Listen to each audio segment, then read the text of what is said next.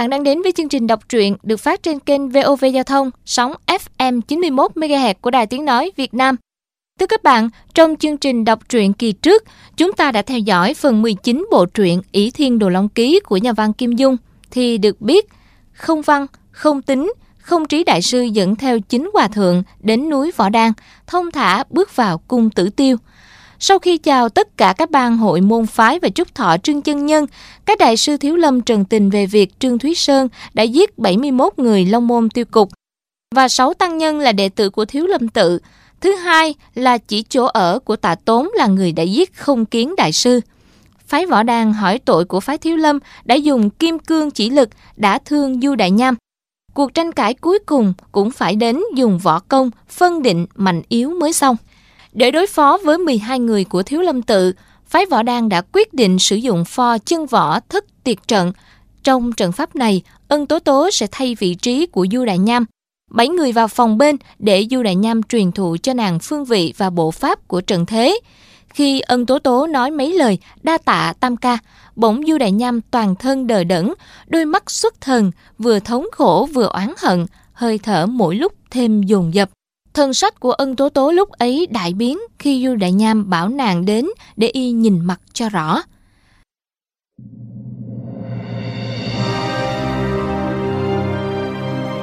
Ý Thiên Đồ Long Ký.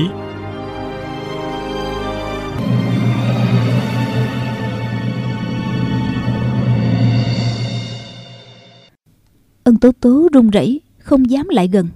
Giơ tay nắm chặt lấy tay chồng Lát sau, Du Đại Nham thở dài nói.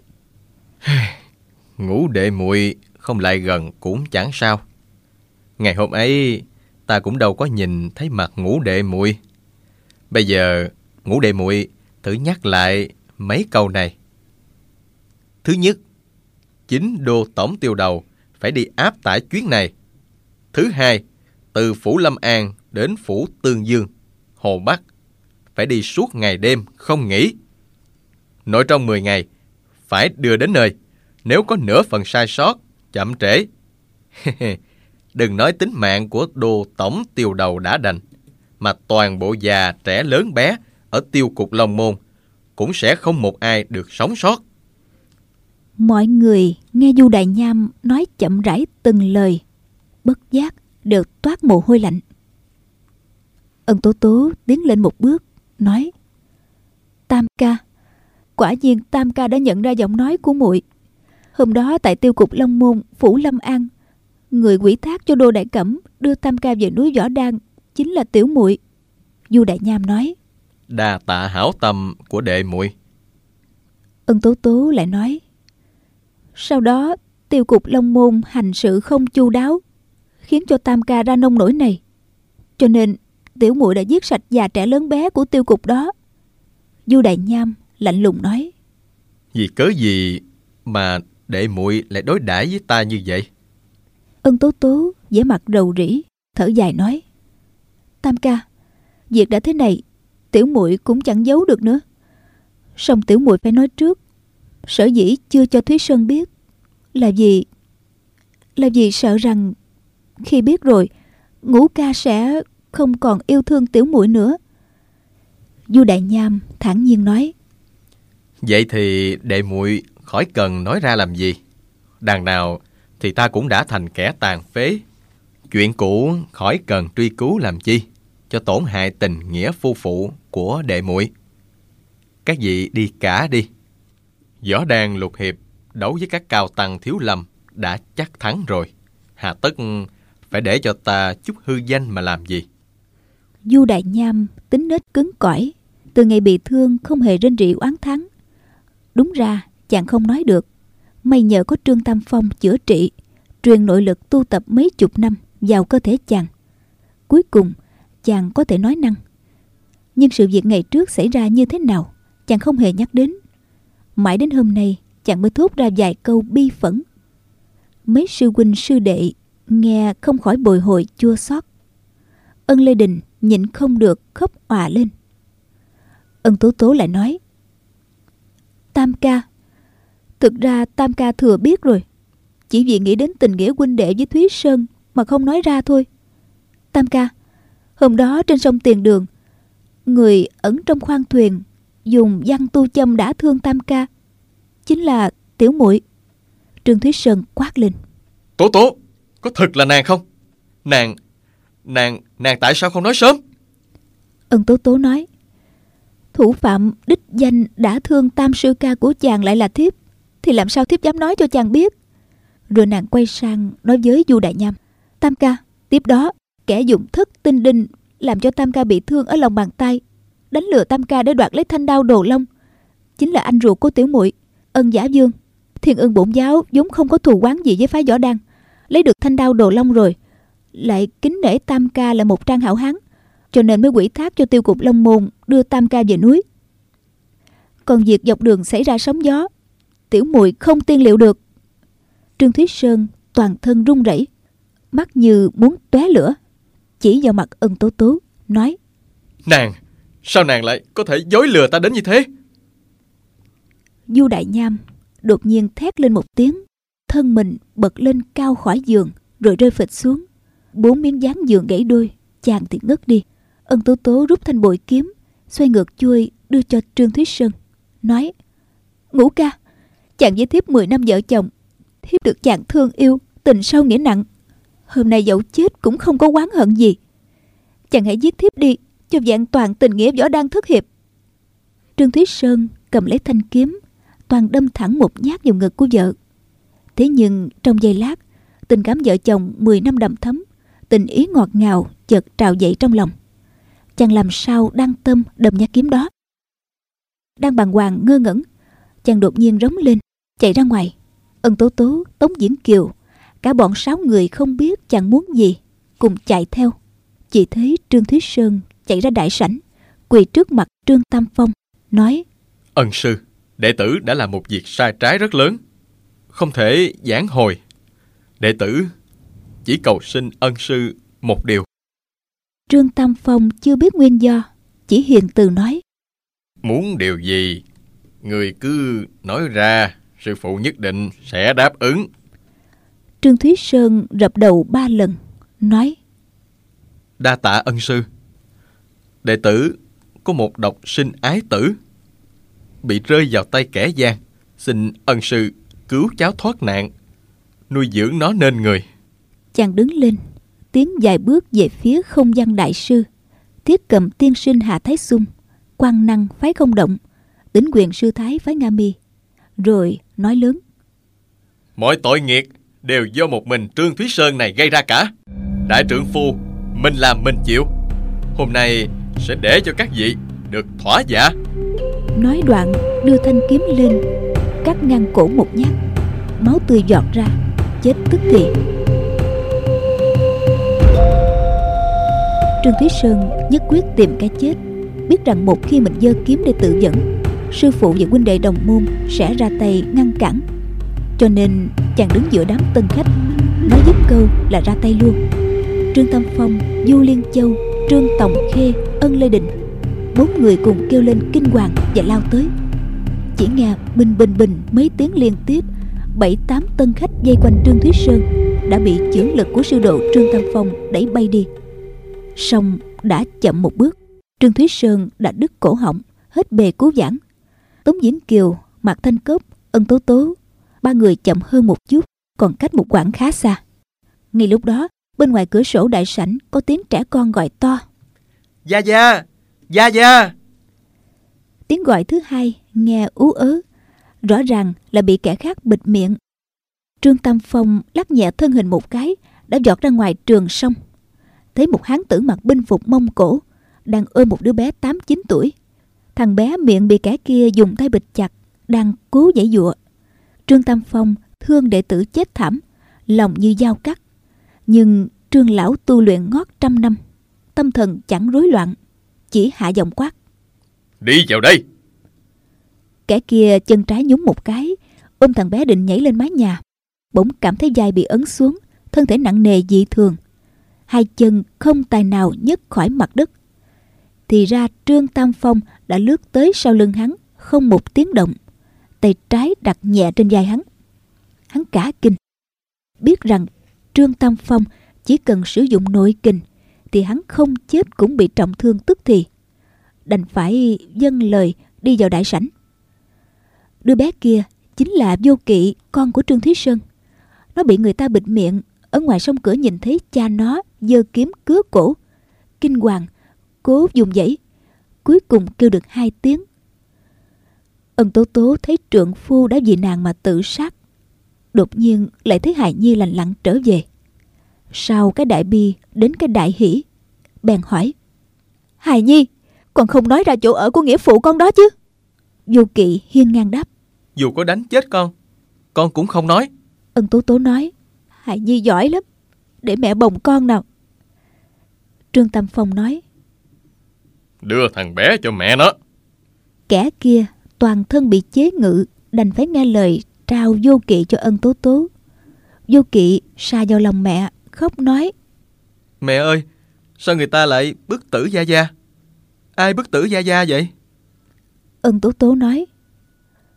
Nhiều người lắm. Rất nhiều người lên núi hôm nay đều bức tử cha của con. Đôi mắt trương vô kỵ thông thả quét một lượt từ trái sang phải.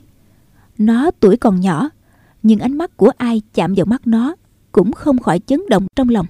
Ân Tố Tố nói, Vô kỵ, Hài Nhi hãy nghe câu này. Vô kỵ dục mẹ nó. Mẹ nói đi. Ân Tố Tố nói, Hài Nhi không cần nóng lòng báo cừu, cứ thông thả chờ đợi, nhưng không bỏ qua một kẻ nào cả.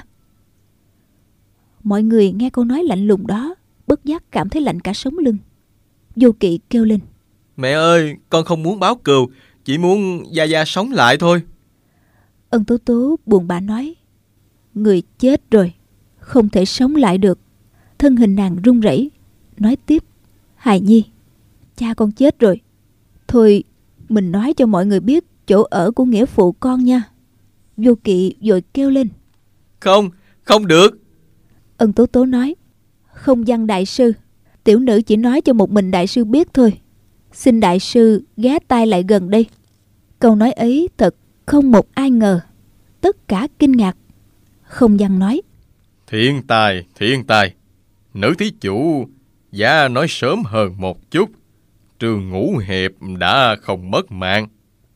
Đoạn bước lại gần ân tố tố, ghé tay, nghe ngóng. Ân tố tố mùi mấp mấy một hồi, song chẳng phát ra âm thanh nào. Không văn hỏi. Cái gì? Ân tố tố nói. Kim Mao sư dương tạ tốn đang trốn ở. Sau hai tiếng trốn ở, thanh âm thật mơ hồ, nghe mà chả hiểu nói gì. Không văn lại hỏi. Cái gì kia? Ân tố tố nói. Thì ở chỗ đó đó. Phải thiếu lầm các vị cứ tới đó mà tìm. Không văn sốt ruột nói. Bần tăng chưa nghe thấy ở đâu cả. Đoạn đứng thẳng lên, đưa tay gãi gáy, mặt lộ vẻ hoang mang cực độ. Ân Tố Tố cười khẩy nói. Tiểu nữ chỉ nói như vậy thôi. Đại sư cứ tới nơi đó, sẽ tìm được Kim Mao Sư Dương tạ tốn. Nàng ôm vô kỵ vào lòng, nói nhỏ. Hài Nhi, khi nào khôn lớn, phải đề phòng nữ nhân lừa dối con. Nữ nhân càng đẹp, càng giỏi lừa người. Nàng ghé sát tay con, nói thật nhỏ. Mẹ không nói cho lão hòa thượng biết đâu. Mẹ đánh lừa lão ta đó. Con xem mẹ đó. Mẹ lừa người giỏi không? Nói xong, nàng cười một tiếng thê lương. Đột nhiên hai tay buông lỏng. Thân hình từ từ đổ xuống. Giữa ngực cắm sâu một thanh chủy thủ. Nguyên lúc ôm vô kỵ vào lòng, nàng đã ngầm đâm con dao vào ngực. Vì vô kỵ cha lấp cho nên không ai trông thấy. Vô kỵ ôm lấy mẹ gọi to. Mẹ ơi! Mẹ ơi! Thế nhưng ân tố tố tự đâm mình đã lâu. Cố gượng tới lúc này thì cũng tắt thở. Vô kỵ đau lòng mà không khóc. Nó trừng mắt nhìn không gian đại sư, hỏi. Có phải đại sư giết mẹ cháu không? Có phải đại sư không? Vì sao đại sư giết mẹ cháu? Không văn nhìn thảm cảnh trước mắt, tuy là trưởng môn của đệ nhất tông phái võ học đương thời, cũng không tránh khỏi chấn động. Nghe câu hỏi của vô kỵ, bất giác lùi lại một bước, vội vàng nói. Không, không phải bần tăng, là nữ, nữ thí chủ tự giận đó. Vô kỵ nước mắt ròng ròng, Nhưng nó cố dằn lại, nói Ta không khóc, ta nhất định không khóc. Không để cho bọn ác nhân các người thấy ta khóc đâu. Không gian đại sư đằng hắn một tiếng, nói Trương chân nhân, biến cố này, ôi, thật không ai dự liệu được. Phu phụ Trương Ngũ Hiệp đã tự dẫn. Việc trước kia không còn gì để truy cứu nữa. Vậy chúng tôi xin cáo từ. Nói xong chắp tay hành lễ Trương Tam Phong trả lại một lễ Lạnh nhạt nói Tha lỗi, không tiễn xa được. Tăng chúng thiếu lâm cùng đứng dậy đi ra Ân Lê Đình tức giận nói to Các người, các người bức tử ngũ ca ta. Nhưng rồi chàng nghĩ lại Ngũ ca sở dĩ tự tận là vì có lỗi với tam ca, không can hệ gì tới bọn họ. Chàng nói chưa hết câu liền nằm phục xuống bên cạnh thi thể Trương Thúy Sơn mà khóc òa lên. Mọi người cảm thấy bẻ bàng. Cùng lúc cáo tự Trương Tam Phong, nghĩ thầm. Chuyện này kết thúc bất ngờ. Phái võ đàn chắc chẳng để yên. Từ nay trở đi, hậu hoạn khôn lường. Chỉ có Tống Diễn Kiều mắt đỏ que tiễn khách ra cổng. Khi quay lại, nước mắt chảy ròng ròng. Trong đại sảnh phái võ đàn, ai nấy đau lòng, khóc nức nở. Phái Nga Mi đứng dậy cáo từ sau cùng. Kỷ Hiểu Phù thấy ân Lê Đình khóc thật thương tâm. Đôi mắt nàng cũng đỏ que. Nàng tới gần chàng, nói nhỏ. Lục ca, tiểu muội đi đây. Chàng hãy tự bảo trọng. Ân Lê Đình mắt nhòa lệ, ngẩng đầu lên, ngạn ngào nói. Các người, phái Nga mi các người cũng đến làm khó ngũ ca ta ư. Kỷ Hiểu Phù vội nói. Không phải đâu, gia sư chỉ muốn hỏi Trương Sư Huynh chỗ ở của tạ tốn thôi mà. Nàng dừng lời, răng cắn chặt môi dưới. Lúc nhả ra, trên môi hằn sâu vết răng tưởng sắp bật máu. Nàng nói giọng run run. Lục ca, muội muội thật không phải với chàng, mong chàng hiểu cho. muội chỉ có kiếp sau mới báo đáp được thôi. Ân Lê Đình cảm thấy lời nàng có phần hơi quá, bèn nói. Việc này không liên can gì tới nàng. Chúng tôi không trách nàng đâu. Kỷ hiểu phù mặt tái nhợt đi, nói Không, không phải chuyện... Nàng không dám nói chuyện tiếp với ân Lê Đình. Quay sang phía vô kỵ, nói Cháu bé ngoan à, chúng ta... Chúng ta cùng một nhà, sẽ săn sóc chu đáo cho cháu. Nàng tháo khỏi cổ chiếc vòng vàng, định đeo cho vô kỵ. Dịu dàng nói Cái này cô tặng cháu. Vô kỵ hất đầu về phía sau, nói Cháu không cần. Kỷ hiểu phù ngượng ngùng, tay cầm cái vòng, chưa biết phải làm sao. Nước mắt nàng rưng rưng từ nãy, bây giờ chảy xuống ròng ròng tính quyền sư thái, sa sầm nét mặt nói, Kỹ sư muội, Nói cho trẻ con làm cái gì? Thôi, đi về. Kỹ hiểu phù ôm mặt chạy ra.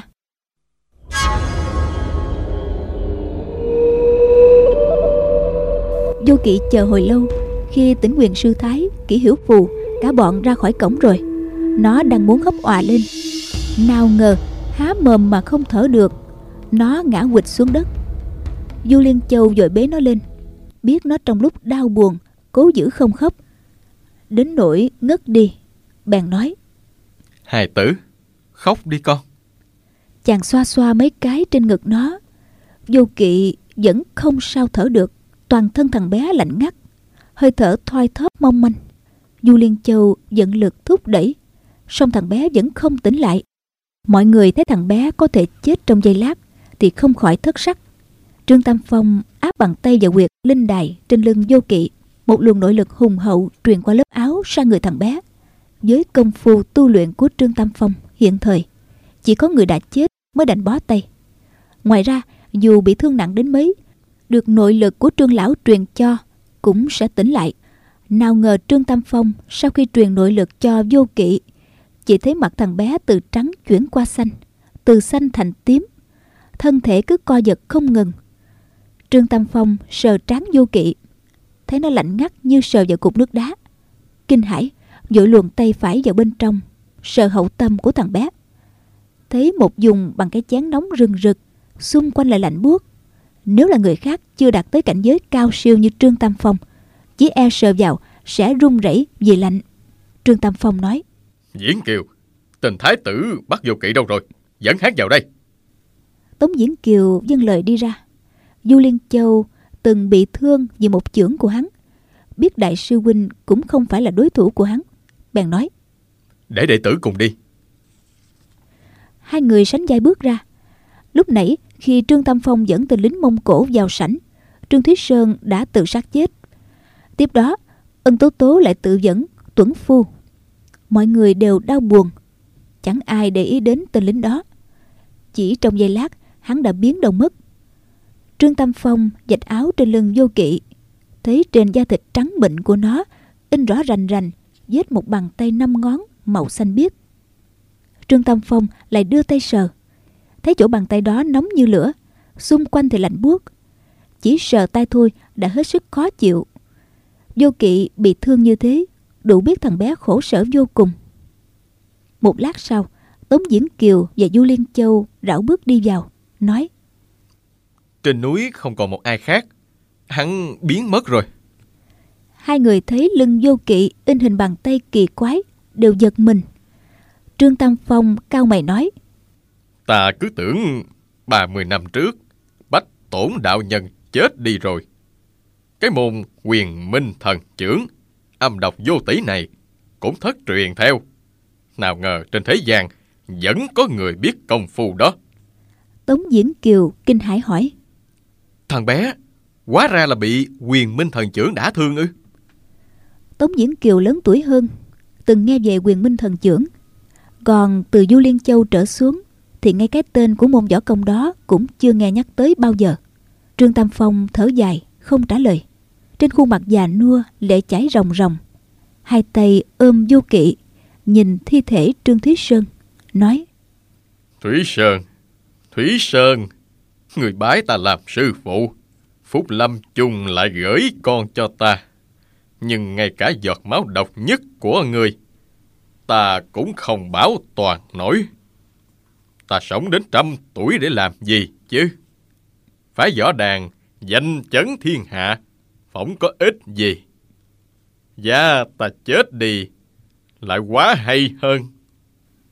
Các đệ tử ai nấy kinh dị. Từ ngày theo sư phụ đến giờ, họ luôn luôn thấy thầy tiêu dao tự tại. Chưa hề nghe thầy nói một lời bi phẫn, thống khổ như thế này bao giờ. Ân Lê Đình nói, Sư phụ, thằng bé, thằng bé này không thể cứu được hay sao? Trương Tam Phong hai tay ôm chặt vô kỵ, đi đi lại lại trong sảnh, nói Trừ phi... Trừ phi sư phụ ta là giác diễn đại sư phục sinh. Truyền cho ta toàn bộ phò cửu dương chân kinh. Các đệ tử thất vọng. Câu nói đó của sư phụ chứng tỏ thương thế của vô kỵ là vô phương cứu chữa. Mọi người im lặng một hồi.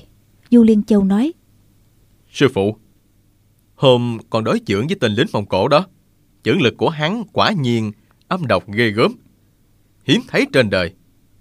Con bị thương tức thì, thế nhưng bây giờ con đã hoàn toàn bình phục. Giận khí dụng kình, không có gì trở ngại. Trương Tam Phong lại nói Đó là cái phúc của đại danh Võ Đàn Thất Hiệp.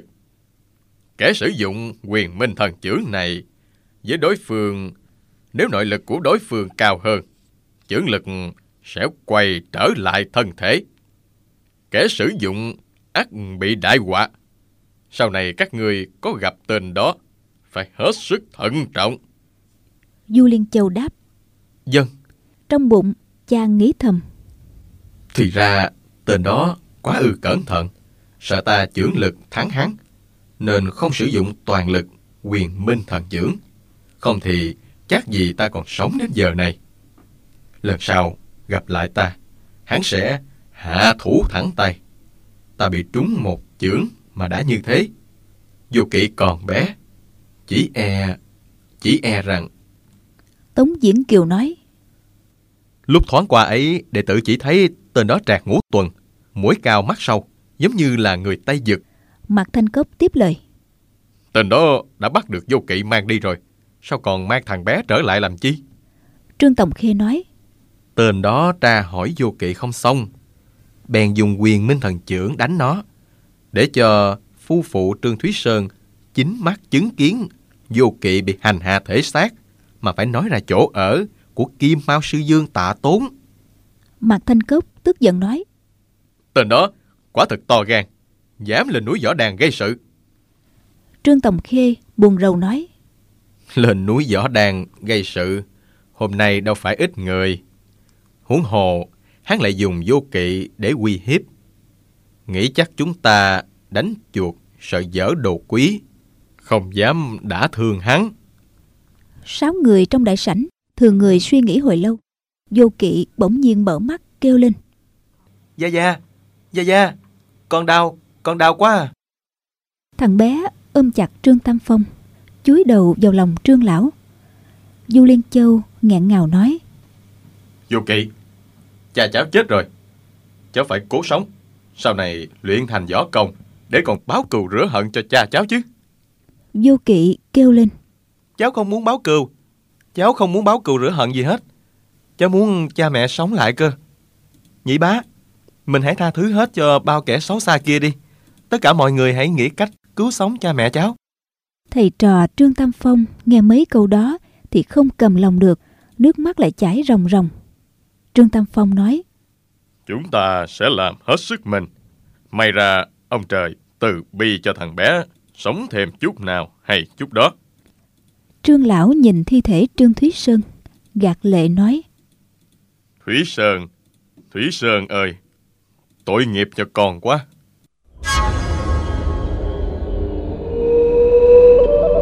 Rồi ôm vô kỵ đi về dân phòng của mình giơ ngón tay điểm liên tiếp 18 đại quyệt trên mình thằng bé Vô kỵ được điểm quyệt rồi Thân thể không run rẩy nữa Nhưng khí xanh trên mặt càng lúc càng sẫm Trương Tam Phong biết rằng Một khi sắc xanh chuyển thành sắc đen Tức là khí tuyệt Hết phương cứu chữa Bạn cởi hết quần áo trên người thằng bé ra Chính mình cũng cởi đạo bào Ôm sát lưng vô kỵ vào ngực mình Lúc này Tống Diễn Kiều và Ân Lê Đình ở bên ngoài lo liệu tang ma cho phu phụ Trương Thúy Sơn. Du Liên Châu, Trương Tòng Khê và Mạc Thanh Cốc thì cùng tới dân phòng của sư phụ. Biết sư phụ đang dùng thuần dương vô cực công hút khí độc âm hàn trong người vô kỵ ra. Trương Tam Phong trước nay không hề lấy vợ. Tuy đã trăm tuổi nhưng thân thể vẫn là đồng nam. Với 80 năm tu luyện, môn thuần dương vô cực công của Trương Lão đã đạt tới cảnh giới đăng phong tháo cực. Huynh đệ Du Liên Châu ba người chờ sẵn bên cạnh. Chừng nửa canh giờ sau, thấy trên mặt sư phụ lờ mờ một làn khí màu xanh. Các ngón tay rung rung. Trương Tam Phong mở mắt ra nói. Liên Châu, vào đây thầy ta. Lúc nào chịu hết nổi thì giao lại cho Tòng Khê. Nhất thiết không được miễn cưỡng. Du Liên Châu đáp. Dạ. Rồi cởi áo, ôm vô kỵ vào lòng. Da thịt vừa chạm vào lưng thằng bé thì lập tức lạnh rung. Tự hồ ôm một khối nước đá vậy. Bèn nói. Thất đệ, hãy sai người mang tới vài lò than. Lửa càng đượm càng tốt. Lát sau, lò than được mang vào. song Du Liên Châu vẫn thấy lạnh ghê gớm. Trương Tam Phong ngồi bên, từ từ dẫn khí qua tam quan, thúc đẩy nhân uân tử khí. Trong đan điền, quá giải từng chút từng chút một. Thứ khí độc đã hút vào cơ thể. Khi trương lão quá giải hết khí độc rồi, đứng dậy, thấy mặt thanh cốc đang ôm vô kỵ. Du Liên Châu và Trương Tòng Khê ngồi một bên, buông rèm nhập định, quá giải khí hàng độc trong cơ thể. Không lâu thì Mạc Thanh Cốc hết chịu nổi, sai đạo đồng đi mời Tống Diễn Kiều và Ân Lê Đình vào thay. Cứ như thế, sáu người luân phiên, suốt ba ngày ba đêm không nề hà vất vả. May mà khí độc trong cơ thể vô kỵ được quá giải dần, cho nên thời gian chịu đựng được của mỗi người cũng kéo dài thêm. Đến ngày thứ tư, sáu người mới có thể chợp mắt nhân lúc chưa tới phiên mình. Từ ngày thứ tám trở đi, mỗi người trị thương cho vô kỵ hai canh giờ. Thời gian còn lại thì từ từ bồi bổ lại công lực đã hao tổn. Những ngày đầu, vô kỵ tiến triển rất nhanh. Hàng khí trong cơ thể ngày một giảm, thân trí ngày một hồi phục, đã bắt đầu ăn uống được. Mọi người biết rằng cái mạng sống nhỏ nhoi của thằng bé đã cứu được. Ai ngờ đến ngày thứ 36, Du Liên Châu bỗng nhiên phát giác. Dù chàng thôi động nội lực cách mấy cũng không thể hút chút khí độc hàng nào ra khỏi cơ thể vô kỵ. Mà rõ ràng là cơ thể thằng bé lạnh giá, khí xanh trên mặt nó chưa tăng.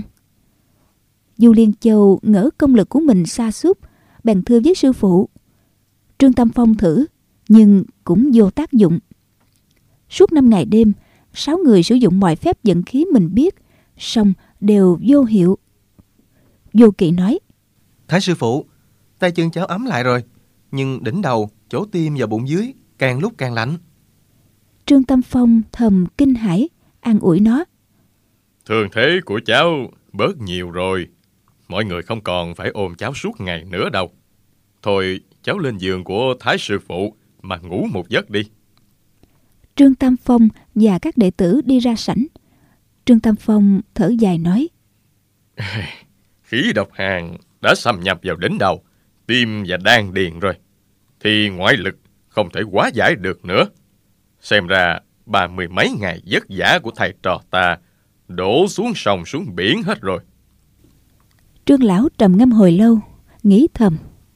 Muốn hóa giải khí độc hàng trong cơ thể, người ngoài bây giờ không thể giúp gì được nữa. Chỉ có cách tự nó tu luyện nội công chí cao vô thượng, nói trong cửu dương chân kinh, thì mới có thể lấy chí dương trừ chí âm. Thế nhưng năm xưa, khi ân sư giác diễn đại sư truyền thụ kinh văn, sở học của ta chưa đủ. Đến nay tuy đã bế quan mấy lần, khổ công nghiên cứu, cũng chỉ hiểu được ba bốn phần. Trước mắt chỉ còn cách dạy cho nó tự luyện, sống thêm ngày nào hay ngày đó. Thế rồi, Trương Lão dạy vô kỵ khẩu quyết và cách thức luyện cửu dương thần công. Môn công phu này biến hóa phức tạp, một lời khó nói rõ hết. Nói vắn tắt thì công phu sơ bộ là luyện đại chu thiên bàn dẫn, dẫn một luồng chân khí ấm áp từ đăng điền đi theo âm kiều khố đổ vào ba mạch nhâm đốc sung chạy xuống dĩ lữ quan sau đó chia thành hai đường chạy lên đi qua lộc lô quan ở hai bên đốt xương sống thứ 14 đi tiếp lên lưng, qua vai cổ, gáy cho đến ngọc chẩm quan như thế gọi là phép nghịch dẫn chân khí thông tam quan sau đó, chân khí đi tiếp lên quyệt bách hội trên đỉnh đầu, chia ra năm đường mà vận hành, hội tụ với khí mạch toàn thân tại quyệt đáng trung, rồi phân ra hai nhánh mà trở về đan điền, nhập khiếu quy nguyên tuần hoàn một dòng như thế cơ thể giống như được tưới nước cam lộ chân khí trong đan điền tự hồ được sưởi ấm tiêu du tự tại cái chân khí đó gọi là nhân uân tự khí nhân uân tự khí được luyện tới mức quả hầu thì sẽ có thể hóa giải khí độc hàng tụ trong đan điền. Đạo lý nội công của các phái không khác nhau là mấy, chỉ có phương pháp tu luyện thì khác nhau. Phương pháp mà Trương Tâm Phong truyền thụ là tâm pháp, xét về uy lực được coi là đệ nhất trong thiên hạ. du kỵ theo đó tu luyện, luyện được hơn 2 năm, nhưng uân tử khí trong đan điền đã tiểu thành, nhưng khí độc hàng bên trong đã bám dính như keo vào toàn bộ hệ kinh lạc bách mạch, cho nên không cách gì quá trừ. Đã thế, khí xanh trên mặt cứ ngày một đậm thêm. Mỗi khi khí độc hàng phát tác, thằng bé lại bị hành hạ khổ sở. Hai năm qua, Trương Tam Phong toàn lực lo cho sự tu luyện nội công của vô kỵ. Còn huynh đệ Tống Diễn Kiều thì đi khắp nơi tìm linh đơn diệu dược. Nào nhân sâm mọc hàng trăm năm trên núi quang, nào thủ ô thành hình, nào phục linh trên núi tuyết. Toàn các loại linh vật trân quý, cho thằng bé uống không biết bao nhiêu mà kể. Nhưng trước sau cứ như cục đá ném xuống ao bèo. Mọi người thấy vô kỵ ngày một tiêu tụy gầy còm. Tuy gặp nó đều cố vui cười, nhưng trong lòng thì đau xót. Nghĩ hạt máu duy nhất do Trương Thúy Sơn để lại, rốt cuộc không cách gì bảo toàn. phai võ đàn bận cứu thương trị bệnh, không còn thời gian truy tìm kẻ đã hại Du Đại Nham và Vô Kỵ. Trong hai năm đó, giáo chủ Thiên Ương Giáo Ân Thiên Chính mấy lần cho người sang thăm cháu ngoại, đưa tặng không ít lễ vật quý giá. Võ Đan Chư Hiệp căm hận Thiên Ương Giáo đã gián tiếp gây hại cho du trương nhị hiệp.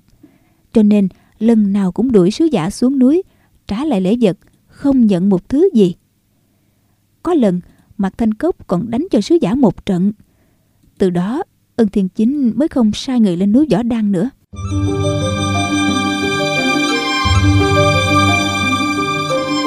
Hôm ấy nhân tiết trung thu, Võ đan Chư Hiệp và sư phụ bày tiệc thưởng trăng. Tiệc vừa dọn ra thì vô kỵ đột nhiên phát bệnh, mặt xanh lè, người run cầm cập. Thằng bé sợ là mọi người mất vui nên cắn răng chịu đựng. Nhưng tình cảnh ấy ai mà chẳng nhìn thấy. Ân Lê Đình kéo thằng bé vào phòng ngủ, lấy chăn bông đắp cho nó, lại nhớ một lọ than lớn bên cạnh giường. Trương Tam Phong bỗng nói: Ngày mai sẽ dẫn vô kỵ đến Thiếu Lâm Tự ở Tùng Sơn một chuyến. Mọi người hiểu tâm ý của sư phụ, biết trương lão không còn cách nào. Giảng bất đắc dĩ, đành cúi đầu nhờ giả phái thiếu lâm. Thân chinh cầu cứu không gian đại sư. Hy vọng cao tăng thiếu lâm bổ túc cho chỗ chưa trọn vẹn trong cửu dương thần công. Ngõ hầu để cứu mạng vô kỵ. Sau lần hội kiếm trên núi Võ Đan hai năm trước, mối hiểm khích giữa hai phái thiếu lâm Võ Đan càng sâu thêm. Trương Tam Phong là đại tông sư khai sáng môn phái, đã ngoài trăm tuổi, phải gác bỏ địa vị tôn quý của mình đi cầu cảnh phái thiếu lâm. Tức là mất hết cả thân phận. Mọi người nghĩ đến tình nghĩa với Trương Thúy Sơn, biết rằng ngày mai, một khi Trương Tam Phong lên tung sơn cầu cứu, thì từ nay phái võ đan mỗi lần gặp phái thiếu lâm sẽ không dám ngẩng đầu lên nữa. Dù là chút hư danh cũng đành phải bỏ đi. Thực ra phái Nga Mi cũng được truyền thụ một phần cửu dương chân kinh, nhưng trưởng môn phái Nga Mi là diệt tuyệt sư thái, tính nết cực kỳ cổ quái. Trương Tam Phong từng mấy lần viết thư thỉnh cầu, sai ân Lê định mang đến.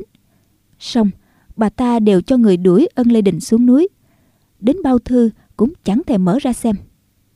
Hiện tại, ngoài việc hạ mình cầu cứu phái thiếu lâm, không còn cách nào khác. Nếu là Tống Diễn Kiều dẫn các sư đệ lên Thiếu Lâm tự cầu giáo, tuy sẽ giữ được phần nào thể diện cho phái võ đan, nhưng không gian đại sư chẳng đời nào chịu truyền cho chân quyết của cửu dương chân kinh. Mọi người nghĩ đến phái võ đan uy danh hiển hách hai ba chục năm qua, từ nay sẽ phải cúi đầu trước phái thiếu lâm. Ai nấy đều u uất mất vui. Bữa tiệc thưởng trăng trung thu, mỗi người chỉ buồn bã uống vài chén rồi chấm dứt. Sáng sớm hôm sau, Trương Tam Phong dẫn vô kỵ khởi hành. Năm đệ tử đều muốn theo hầu. Nhưng Trương Tam Phong nói Mình đi đông người, không khỏi làm cho phái thiếu lâm sinh nghi. Chỉ bằng để ta một già một bé đi là hay hơn. Hai ông cháu, mỗi người cưỡi một con lừa xanh, đi thẳng về hướng Bắc. Hai đại tông phái Võ Đan, Thiếu Lâm thực ra ở rất gần nhau. Từ núi Võ Đan ở đất Ngạc đến Tung Sơn ở đất Dự phía Tây, chỉ đi vài hôm là đến.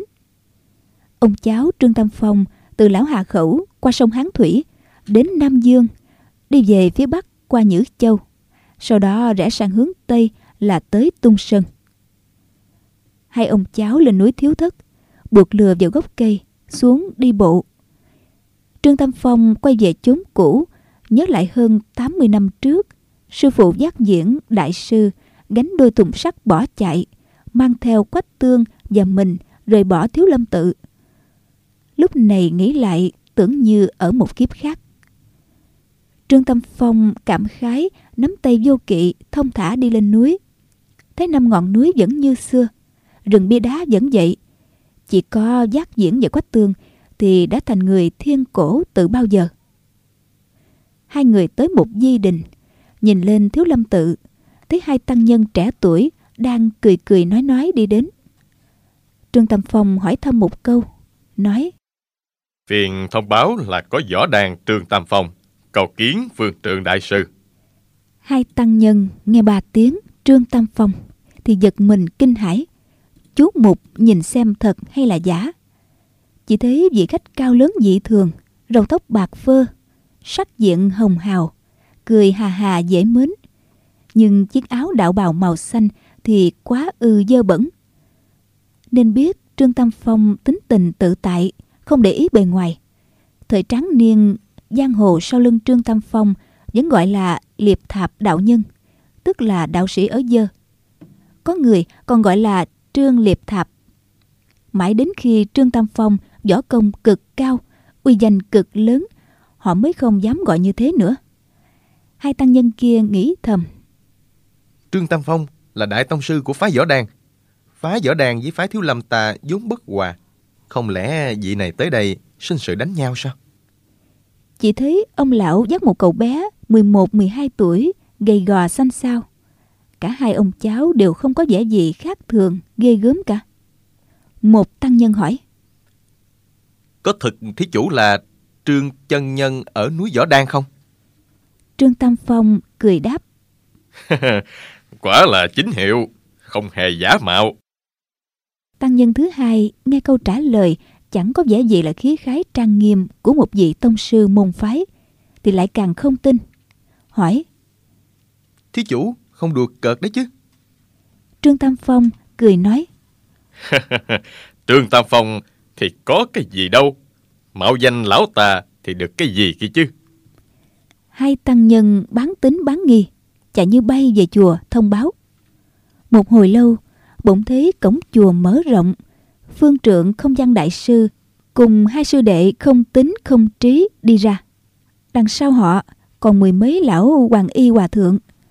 Trương Tam Phong biết đó là các vị trưởng lão đạt ma viện, giai dế không chừng còn cao hơn cả phương trượng. Ở trong chùa chỉ tinh nghiên võ học, không hỏi việc bên ngoài.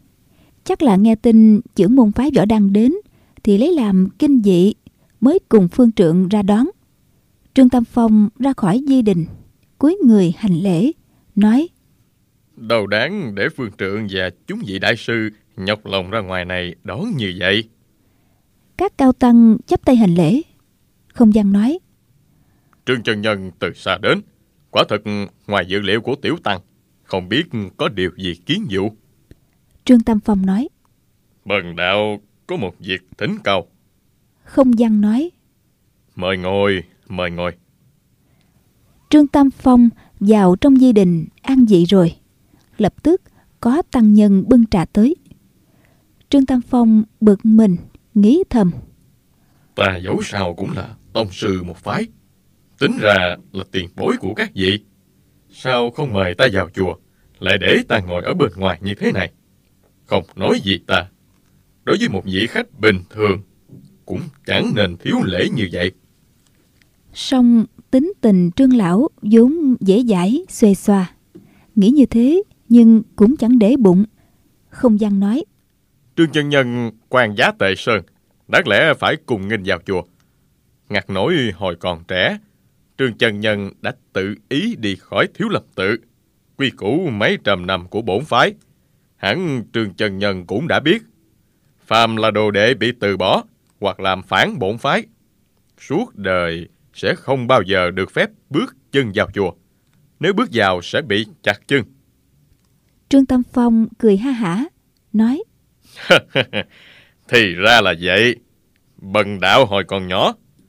Tuy có ở trong chùa hầu hạ giác diễn đại sư, nhưng chỉ làm tập dịch quét sơn chăm trà, chưa hề xuống tóc. Cũng chưa bái sư. Đâu phải là đệ tử của phái thiếu lâm. Không trí, lạnh lùng nói. Thế nhưng, Trương Chân Nhân đã học lén võ học của thiếu lâm tự. Trương Tam Phong tức giận, xong nghĩ lại. Võ công của phái võ đàn ta, tuy hoàn toàn do ta dày công sáng tạo, nhưng suy từ cội nguồn, nếu không được giác diễn đại sư truyền cho cửu dương chân kinh, quách nữ hiệp tặng cho một đôi thiếu lâm thiết la hán, thì toàn bộ các môn võ công đó không biết dựa vào đâu. Y nói võ công của ta từ thiếu lâm tự mà ra cũng chẳng phải là sai. Thế là, nhã nhặn nói. Bần đạo được như hôm nay, chính là nhờ đó mà nên. Không văn và không trí đưa mắt nhìn nhau, nghĩ thầm. Không biết lão ta tới đây làm gì? Chắc không phải có thiện chí. Hẳn là vì chuyện Trường Thúy Sơn mà đến sinh sự đây. Không văn bèn nói. Xin nói rõ hơn. Trương Tam Phong nói. Không trí đại sư vừa nói, võ công của bần đạo từ thiếu lâm mà ra. Lời đó quả không sai. Năm xưa, bần đạo theo hầu giác diễn đại sư, được may mắn truyền thụ cửu dương chân kinh. Bộ kinh thư đó bác đại tinh thâm. Nhưng hồi ấy, bần đạo tuổi còn nhỏ, sở học bất toàn. Đến nay vẫn lấy làm tiếc. Sau đó giác diễn đại sư tụng kinh ở chốn Hoàng Sơn. Có ba người may mắn nghe được. Một là vị tổ sư sáng lập phái Nga Mi, Quách Nữ Hiệp. Một vị là vô sắc thiền sư của quý phái. Còn một người nữa, chính là Bần Đạo. Bần Đạo tuổi nhỏ nhất, từ chất non kém, lại không có căn cơ gió học. Trong ba phái thì sở đắc ít hơn cả. Không trí, lạnh lùng nói. Chưa hẳn như vậy. Trương chân nhân từ nhỏ hầu hạ giác diễn. Chả lẽ y không ngấm ngầm truyền riêng cho môn gì sao? Ngày nay phái võ đàn, dương danh thiên hạ, cũng là nhờ công lao của giác diễn. Nói về gia dế, giác diễn cao hơn không trí ba bậc. Đúng ra không trí phải gọi giác diễn là Thái Sư Thúc Tổ. Nhưng vì giác diễn chạy trốn khỏi thiếu lâm tự, bị coi là khí đồ, tức là đồ đệ bị ruồng bỏ. Gia dế trong môn phái không còn nữa, cho nên không trí chả cần giữ lễ khi nhắc đến giác diễn. Trương Tam Phong đứng lên, cung kính nói. Ân đức của tiên sư, bần đạo không khi nào dám quên. Trong bốn đại thần tăng của phái Thiếu Lâm, không kiến từ bi hỷ xã, tiết thầy mất sớm nhất, không văn trầm tĩnh kín đáo, hỉ nộ không lộ ra mặt, không tính ngờ nghệch, bẩm tính chất phát không thông thế sự, không trí thì là người bụng dạ hẹp hòi cứ luôn nghĩ rằng Trương Tam Phong học lén không ít môn phái võ công của phái Thiếu Lâm rồi trốn đi. Thế mà danh vọng của phái võ đan lại lừng lẫy hơn cả phái Thiếu Lâm. Cho nên trong thâm tâm cứ hậm hực, không trí nghĩ rằng Trương Tam Phong đến Thiếu Lâm tự phen này là để báo cừu vì cái chết của Trương Thúy Sơn. Huống hồ hôm đó trước khi chết, ân tố tố là giả bộ nói cho không gian biết chỗ ở của tạ tốn. Cây kế di quạ giang đông thật là hiểm độc. Hơn hai năm qua, cứ vài ba ngày lại có nhân sĩ võ lâm đến thiếu lâm tự quấy nhiễu, hoặc tiến thẳng vào, hoặc lén nhòm ngó, hoặc ngọt ngào cầu khẩn, hoặc hung hăng tra vấn, cứ liên tục hỏi dò về chỗ ở của tạ tốn.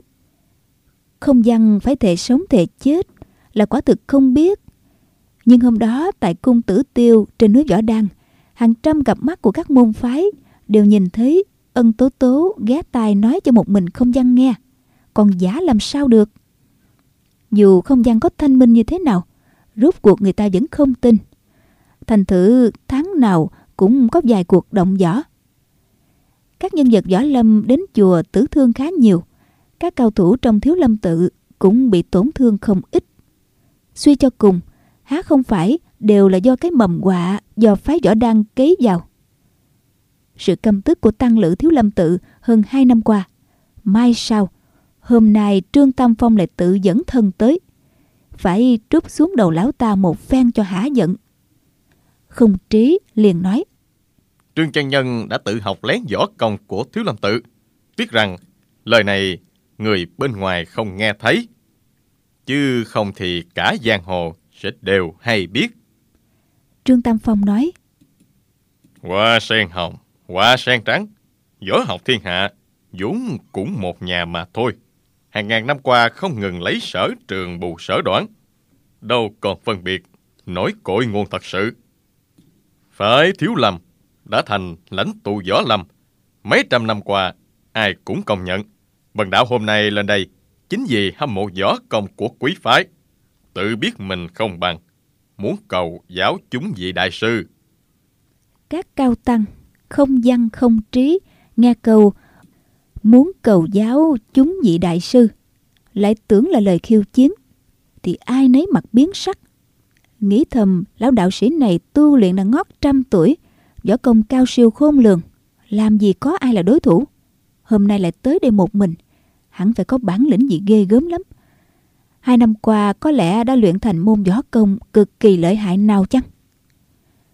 Trong nhất thời, ba vị cao tăng không ai dám trả lời. Cuối cùng, không tính nói. Lão đạo sĩ giỏi lắm. Nếu lão muốn đấu võ với chúng tôi, thì không tính này chẳng sợ lão đâu. Thiếu lâm tự có cả trăm cả ngàn hòa thượng, nhất tề xông lên. Lão chưa chắc làm gì nổi đâu. Không tính, tuy miệng nói là chẳng sợ, nhưng trong bụng thì cá sợ. Dội lấy cái số đông hàng trăm hòa thượng cùng xông lên để tự trấn ăn. Trương Tam Phong dội nói. Các vị đại sư chớ nên hiểu lầm. Bần đạo nói cầu giáo là thật lòng muốn được chỉ giáo. Chỉ vì cửu dương chân kinh mà tiên sư truyền cho bần đạo tu luyện bị thiếu một số chỗ và bên trong còn nhiều điểm nghi nan bất giải. Chúng vị cao tăng thiếu lầm tự, tinh thâm võ học. Nếu sẵn lòng chỉ giáo cho Trương Tam Phong được nghe đại đạo, thì bần đạo cảm kích bội phần. Nói đoạn, Trương Lão đứng lên giái một giái thật dài. Lời nói vừa rồi của Trương Tam Phong quả là bất ngờ đối với các cao tăng thiếu lâm. Trương Tam Phong thần công cái thế, khai sáng tông phái, tu luyện đã 90 năm.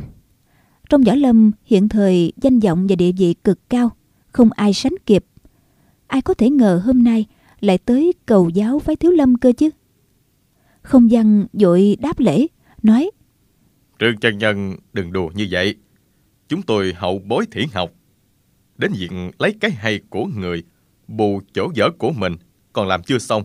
Làm sao dám chỉ giáo cho người khác? Trương Tam Phong biết rằng việc mình nêu ra quá kỳ lạ. Đối phương không dễ tin nổi. liền kể lại chuyện vô kỵ bị trúng quyền minh thần chưởng ra sao. Khí độc âm trong cơ thể không cách gì khu trừ. Lại nói thằng bé là đứa con duy nhất của Trương Thúy Sơn. Phải cố bảo toàn mạng sống cho nó. Trước mắt, ngoài việc luyện cho xong cứu dương thần công, chẳng còn cách nào khác. Cũng vì lợi ích của phái Thiếu Lâm, Trương Tam Phong nguyện kể toàn bộ cửu dương chân kinh sở học cho phái Thiếu Lâm biết. Cũng mong phái Thiếu Lâm nói cho Trương Lão biết sở học của họ. Đôi bên tham ngộ bổ túc cho nhau. Không gian trầm ngâm hồi lâu, rồi nói. Ừ, 72 tuyệt kỹ của phái Thiếu Lâm chúng tôi. Ngàn năm qua, chưa một tăng tục đệ tử nào luyện thành trên 12 môn. Sở học của trường Trần Nhân quán tuyệt cổ kim. Nhưng các môn võ công mà liệt tổ liệt tông của bản phái truyền lại cũng đã quá nhiều. Mười phần học cũng đã cực khó. Trường Trần Nhân nay lại đem một môn thần công trao đổi. Thỉnh tình đó chúng tôi rất cảm kích. Song đối với bổn phái mà nói, có thêm cũng chỉ là thừa. Ngừng một lát, lại nói tiếp. Võ công của phái võ đàn vốn bắt nguồn từ Thiếu Lâm. Hôm nay nếu hai bên trao đổi võ học, sau này người trên giang hồ không rõ chân tướng, lại bảo rằng võ công của phái võ đàn tuy bắt nguồn từ phái Thiếu Lâm, nhưng phái Thiếu Lâm phải nhờ Trương Chân Nhân mới được như vậy. Tiểu Tăng gánh giác trọng nhiệm, chưởng môn Thiếu Lâm. Lời kiểu đó nghe không lọt. Trương Tam Phong than thầm ở trong lòng. Ngươi đường đường là trưởng môn của đệ nhất môn phái võ lâm, lại được tôn là một trong tứ đại thần tăng. Vậy mà khư khư giữ cái tiếng môn hộ. Bụng dạ quá hẹp hòi. Nhưng đang lúc phải cầu người, không tiện bác bỏ lời đối phương. Chỉ nói, Ba vị là thần tăng đương thế, giàu lòng từ bi. Tính mạng của cháu bé này chỉ trong sớm tối những mong bà vị nghĩ đến cái tâm cứu nhân độ thế của Phật tổ mà đáp ứng lời thỉnh cầu. Bần đạo quả thực cảm kích vô cùng. Nhưng Trương Tam Phong nói như thế nào, ba vị cao tăng thiếu lâm vẫn một mực nhẹ nhàng từ chối. Cuối cùng, không gian nói. Không thể tuân mệnh Trương chân nhân, xin đừng phiền trách. Đoạn quay sang, bảo tăng nhân đứng bên cạnh. Người bảo bếp hương tích dọn một mâm cổ chay, bưng ra đây khoản đãi Trương chân nhân. Tăng nhân dân mệnh chạy đi. Trương Tam Phong sắc mặt buồn rầu, xua tay. Như thế là trảo đạo hôm nay đã mạo muội làm phiền rồi. Thịnh Yến không dám nhận. Mong các vị lượng thứ. Xin cáo biệt. Nói rồi đứng dậy, cúi mình hành lễ, nắm tay vô kỵ, hai ông cháu thẳng nhiên xuống núi